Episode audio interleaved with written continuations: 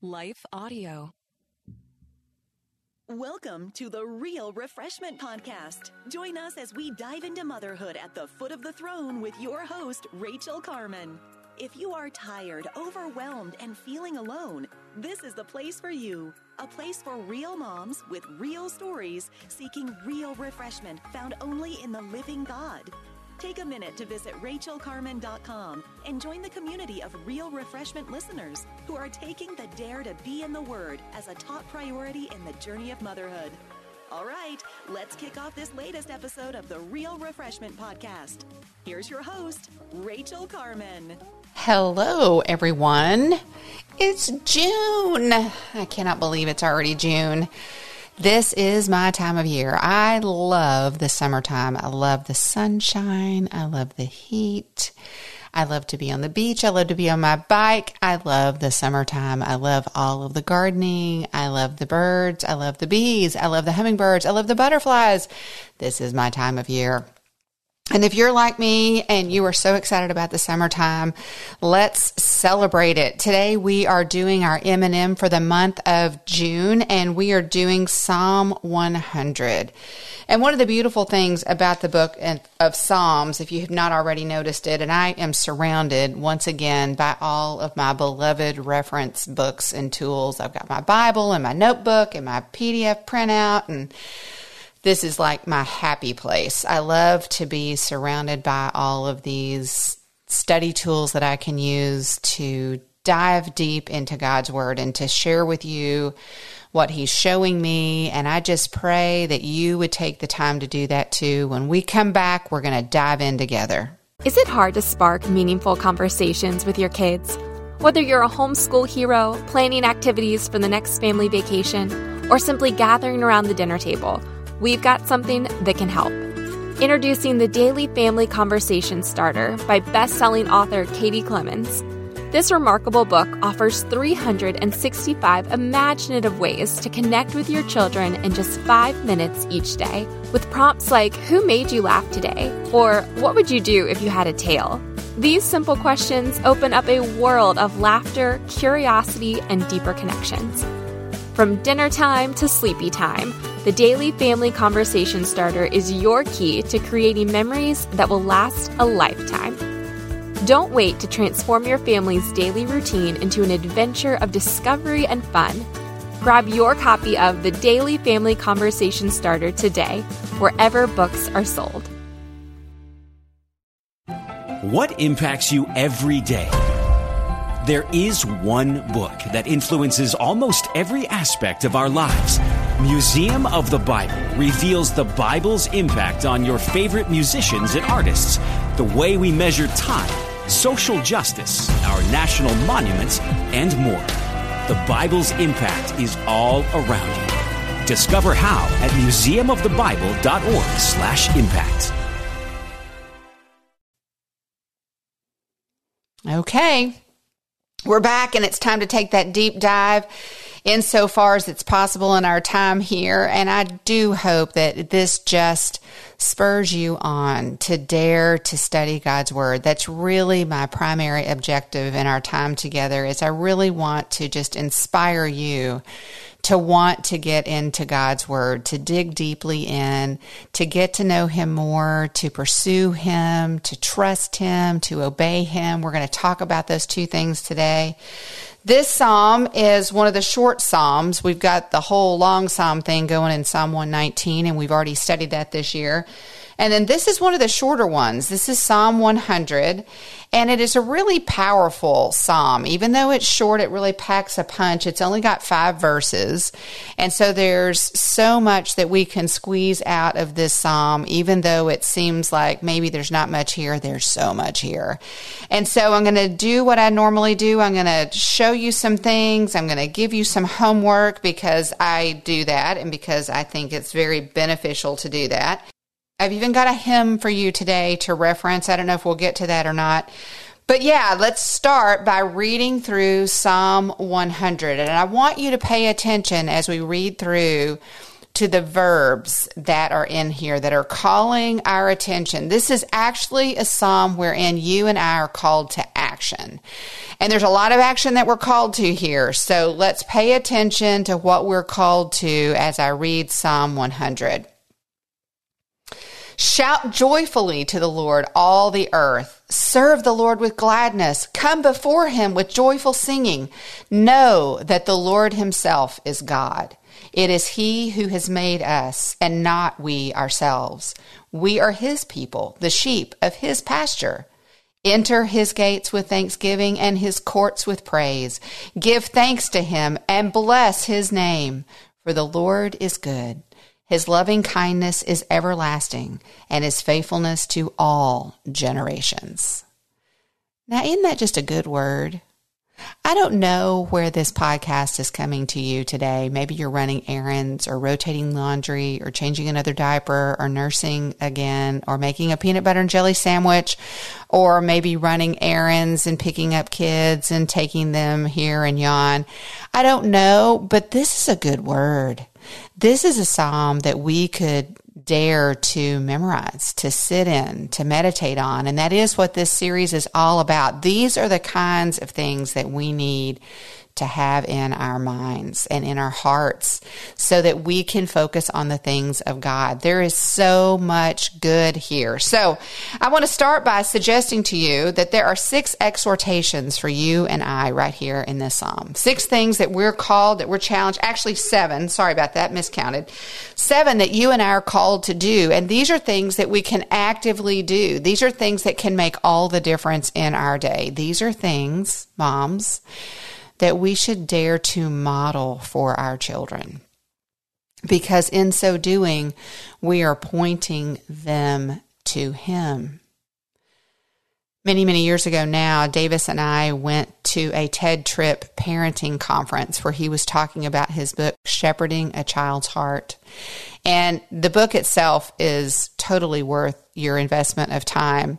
And so I commend it to you. One of the things that Tedd said at the live conference, he said that his objective every day was to hold it before his children, a holy, mighty God, and say to his children, Oh, my children, that you would know God, that you would know God. In other words, of everything that we could teach our children, of everything that we could do for our children, the most important thing that we could do would be to point them to God, Father, Son, and Holy Spirit. And that's what this psalm is all about. It is talking to us about what does it look like to worship God. So let's go through these verbs, seven of them. First one in verse one, shout. You and I are admonished in this passage to shout who to? The Lord. How? Joyfully. You know, our kids played soccer for years and years, and I was a soccer mom, and I loved to shout joyfully for my kids when they played soccer. And that's a great thing to encourage them on. And I'm going to suggest to you, it's a good thing for us to shout joyfully to the Lord. And we don't do that as often, I think, as we should. And the call here is for all of the earth to do that. If you've been listening for any time at all, you know that one of my most favorite times of the day is early morning. And one of my most favorite time, things to do at that time of the day is to get up before the birds are singing. Now, I know that sounds crazy. My internal alarm clock tends to get me up pretty early, especially these days. And if I actually get up early, Sometimes I can get up before the first bird is even singing. And I love to open my back screen door, right, and just wait for that first bird to start singing in the morning because birds know what it's like, right, to break the silence and to shout joyfully. In my imagination, they're shouting praises to the Lord. And it says all the earth is to do that. That includes the creation, the waves, the animals, the birds, right? All of them are to shout joyfully to the Lord. Verb number two, serve who? The Lord. You and I are encouraged in this psalm to serve the Lord. How? With gladness. So, how do we do that? We do that wherever God has placed us, wherever we are today. We are to serve with gladness. And as we serve those within our domain of influence today, whether it's our children or our husbands or fellow workers or our neighbors or our church friends, whoever that is, as we serve them, right, we are serving the Lord. Sometimes we get confused and just think the only time we need to serve anybody with gladness, it's the Lord, right? And we compartmentalize our service and we forget that anytime we serve, anytime we're presented with the opportunity to serve, as we serve in that circumstance, whatever it is, with gladness, we are indeed serving the Lord. So whatever responsibilities you have today, whether it's writing the bills or running errands or returning a phone call or taking someone to an appointment, all of those are opportunities to serve. And we get to choose to do that with gladness as unto the Lord. Verb number three come. Come, it says, before the Lord with joyful singing. I love to think about this as what we do early in the morning, that we would come before the Lord before we start our day, that we would come to Him, that we would run to Him early in the day with joyful singing, acknowledging Him for who He is, reminding ourselves, joyfully resting in Him, setting the tone for the whole day. Number four, no, no. Know that the Lord Himself is God. There are actually five things here outlined in this psalm. See, there's more here than we thought right when we started. There are five things here that we're encouraged to know. Number one, know that He is God. He is God. We are to know that He is God. There is only one God. And we are called to acknowledge that He is God. We are presented every day by our enemy through the world with a proliferation of options for God, but none of them are God. There is only one God. And this psalm encourages us, reminds us that we are to know that He is God. And not only that He is God, He is the Creator, but that He made us. He made us. He made us in His image, right? We are made by Him. Third, He we didn't make ourselves. He made us. And this may seem like a subtle, maybe inconsequential differentiation here, but I would suggest to you it's it's hugely significant. We need to know that we didn't make ourselves, nor can we. He made us. We did not make ourselves, nor can we make ourselves. And especially now, especially now with all this genetic engineering and all of this AI, I believe that men are tempted to believe that we can make ourselves.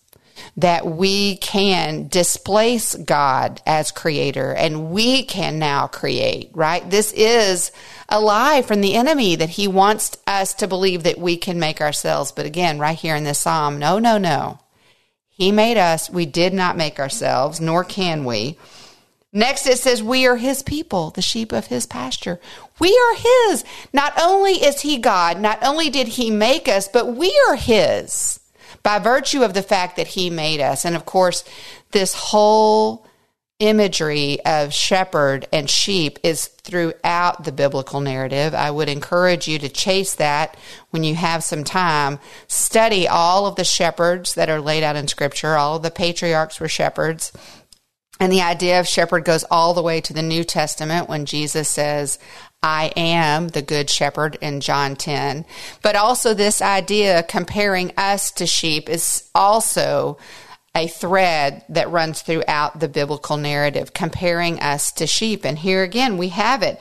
We are his sheep that means we belong to him. And if you review John 10, you'll be reminded of the significance of that. Jesus says to his disciples, the shepherd knows the sheep and the sheep know the shepherd's voice, right?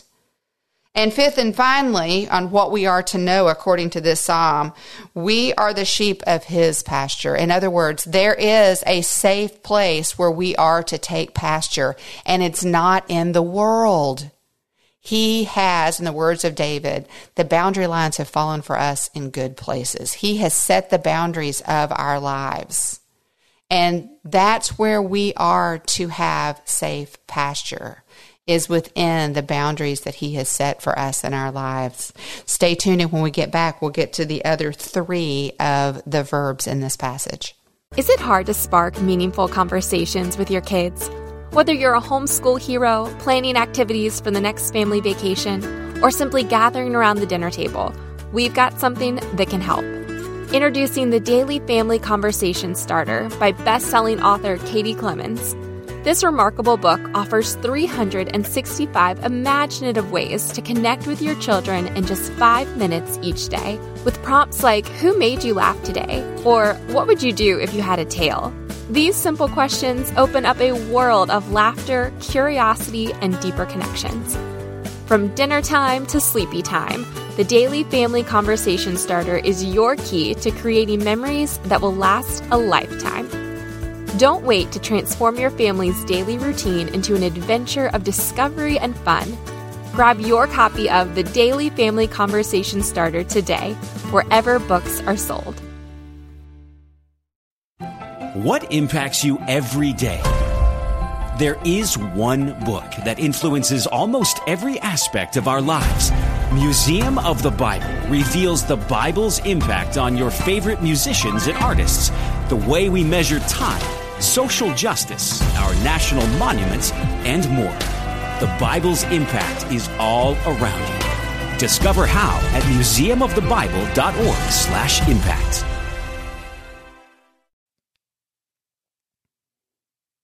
Okay, we've talked about shout, serve, come, and know. Four verbs that we're encouraged to practice. Number five, enter.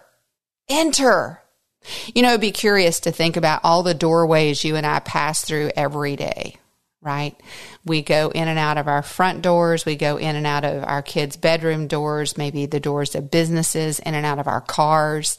And yet, right here, God is instructing his people enter his courts, enter his gates with thanksgiving, his courts with praise. We are to make sure that we are acknowledging day in and day out as we come and we go, that we are to be thankful and full of praise as we come and as we go. I hope that what you're seeing in this psalm is this literally is a game changer for our attitudes, how we approach everything we do every day. Because this gives us the context, it gives us a frame for how we look at everything we do. And here, as we come and as we go, if we would do so with thanksgiving and praise. Number six, give thanks to Him.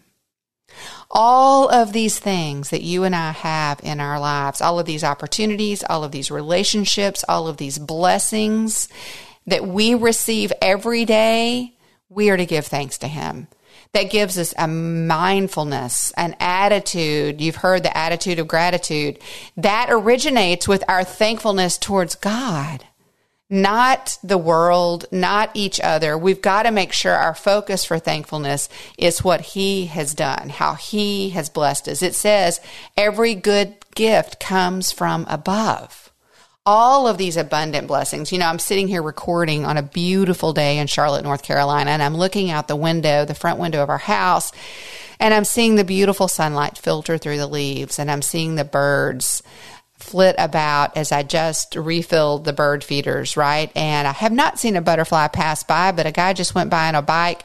It's just a beautiful day here. And if I would just remember every day, just live with thankfulness and praise for all of this beautiful creation that God has surrounded me with. And then my husband and my children and my friends and my church, all of these things, living thankful, living in an attitude of praising God. And number seven, it says, bless his name. Bless his name.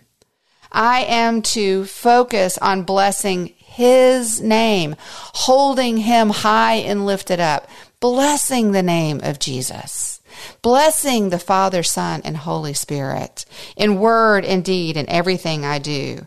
And then all of these verbs all of these verbs come to a crescendo here in verse 5.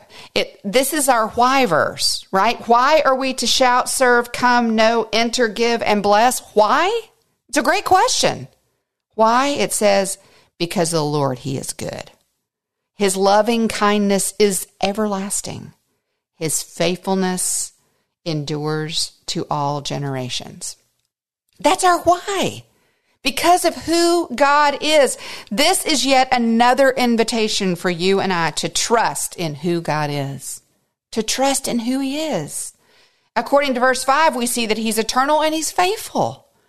We're another invitation here to trust who He is and, like I promised you at the beginning, and obey Him. Based on who He is, obey Him. All of His commands that are throughout the biblical narrative. What's the beauty of the biblical narrative? 66 books, 39 and 27, 39 in the Old, 27 in the New. Nothing contradicts itself. It's the same story from beginning to end.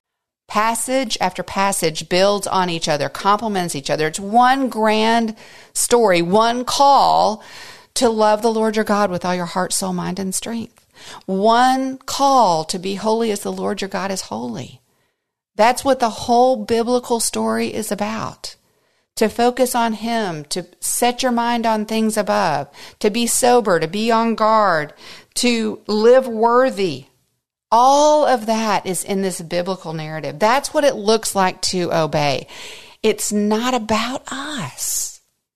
It's about His glory and our good. And what is His number one objective for you and for me? Transformation that we would be transformed into the image of his son. That's what it means to be holy as he is holy, to lean into transformation, to trust his sovereignty in every one of our life circumstances. And look, I'll be the first to admit that is harder than it looks, harder than it sounds. Whatever comes our way has been, in the words of Pam Tebow, filtered faithfully through the Father's fingers. Everything. Our life circumstances might shock or surprise or amaze or overwhelm us, but they don't surprise him. I have another friend that says it went through Jesus first. Nothing touches me that didn't go through Jesus first. In his sovereignty, he, he has ordained my circumstances and my situation and my relationships. And the question becomes do I trust him? Do I trust that he is good? And do I trust that he is at work for my good? That's the question. And if I trust, and I ought to, right, based on who he is, then that means I continue in obedience. And this psalm is about that continued obedience. See, I, I don't know where you are today as you listen to this. I don't know if you're confused or tired or overwhelmed or frustrated or hurt or angry or all of those things, right? But this is an invitation again for us to trust who He is. Trust that He is glorious and that He is good and that He knows our circumstance and He is working on our behalf. And He's inviting us, you and me, to trust Him more and more and more and more and to obey with reckless abandon, not because it makes sense, not because we feel like it, but because we trust who He is that we will continue to shout and serve and come and know and enter and give and bless because of who He is. And yes, sometimes we do those things. Sometimes we raid passages like Psalm 100 and we do it out of obedience, right? And we don't feel like it, but we do it because we know it's for our good. It's part of the transformational work of God in our hearts and our souls and our minds. And we dare to praise Him, not because everything's great or going good or the way we thought it ought to or the way we thought it should or the way we thought that it would, but because of who He is. And that's what this psalm is all about. That's what this psalm is all about. God is inviting you and me, no matter where you are today. He's asking He's asking, Do you trust me with your circumstance? Do you trust that I'm at work, that I know? Because someone out there today, you need to know that he knows. It doesn't feel like he knows. There doesn't seem to be any evidence that you can point to that he knows other than his word says he knows. His word says he will never leave or forsake you. That you're never alone, that he is with you, that he will walk with you through the fire and through the flood, that you're never alone. But sometimes you and I, in, in spite of what the word of God says, if we don't feel it, we think it's not true. We've got to dare to trust what his word says, even when we don't feel it.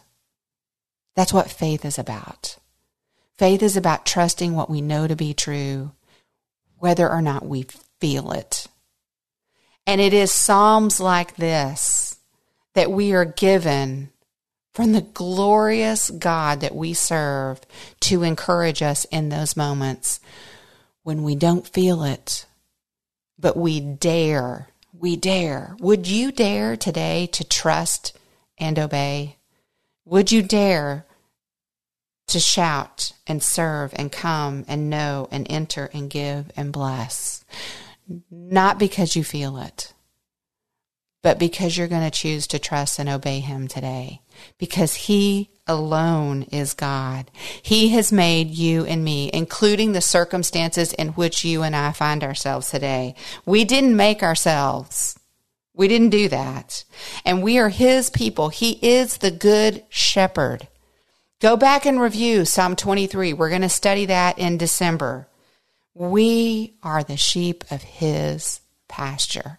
I want to invite you again. I want to dare you to trust and obey. Even if you say this psalm with tears dripping off your chin, I want to encourage you to take hold of this. You may be in a situation right now, you don't even know what to do next. This is a great place to start. Shout to the Lord, serve Him with gladness, come before Him with joyful singing. Know that He is God. Enter His gates with thanksgiving and His courts with praise. Give thanks to Him and bless His name. And I'll talk to you next time.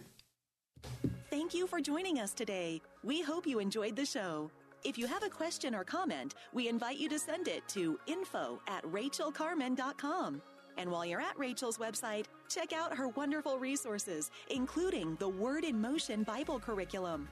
We want to take a second to thank the team at Life Audio for their partnership with us on the podcast. They've got shows about prayer, Bible study, parenting, and more.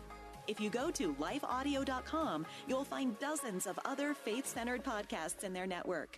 Moms, more than ever, we really do need each other. We need to be challenged and we need accountability in the Word. Thanks for joining us, and we'll catch you in the next episode of the Real Refreshment Podcast.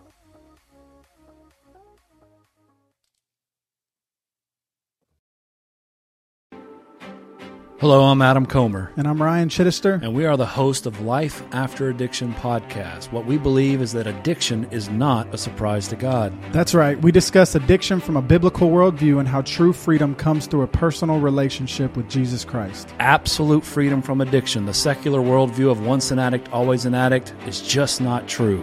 If you or someone you loved struggles with addiction, subscribe to Life After Addiction at lifeaudio.com.